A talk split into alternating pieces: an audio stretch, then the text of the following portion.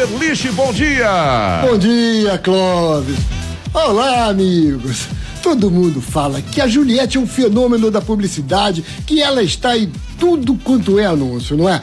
Só que o Brasil tem um fenômeno publicitário muito maior e que começou nos anos 70. Olha quem é.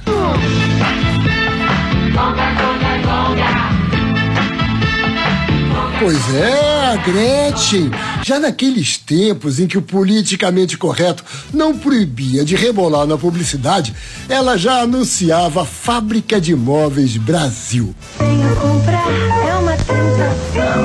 Na Fábrica de Móveis Brasil. Na Fábrica de Móveis Brasil.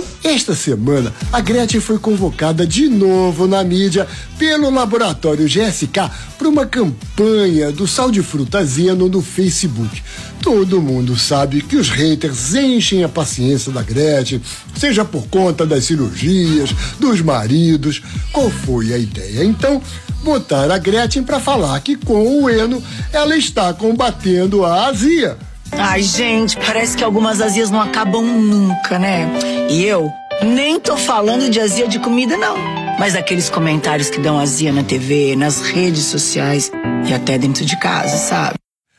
A Gretchen está até respondendo mensagens no Messenger do Eno. Eu saí procurando e encontrei a Gretchen fazendo propaganda de colchão, de camisetas da grife reserva e até virou molho vinagrete do Burger King. E a Gretchen não tem preconceito de restaurante. Ela fez propaganda também pro Outback. A rainha voltou! Ela, a Royalties Rips.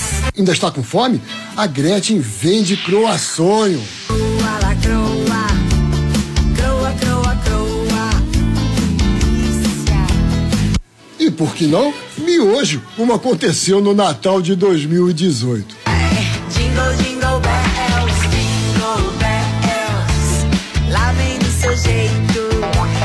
que a gente ouve no mercado publicitário é que a Gretchen, com esse jeito engraçado que ela tem, passa alegria para as marcas.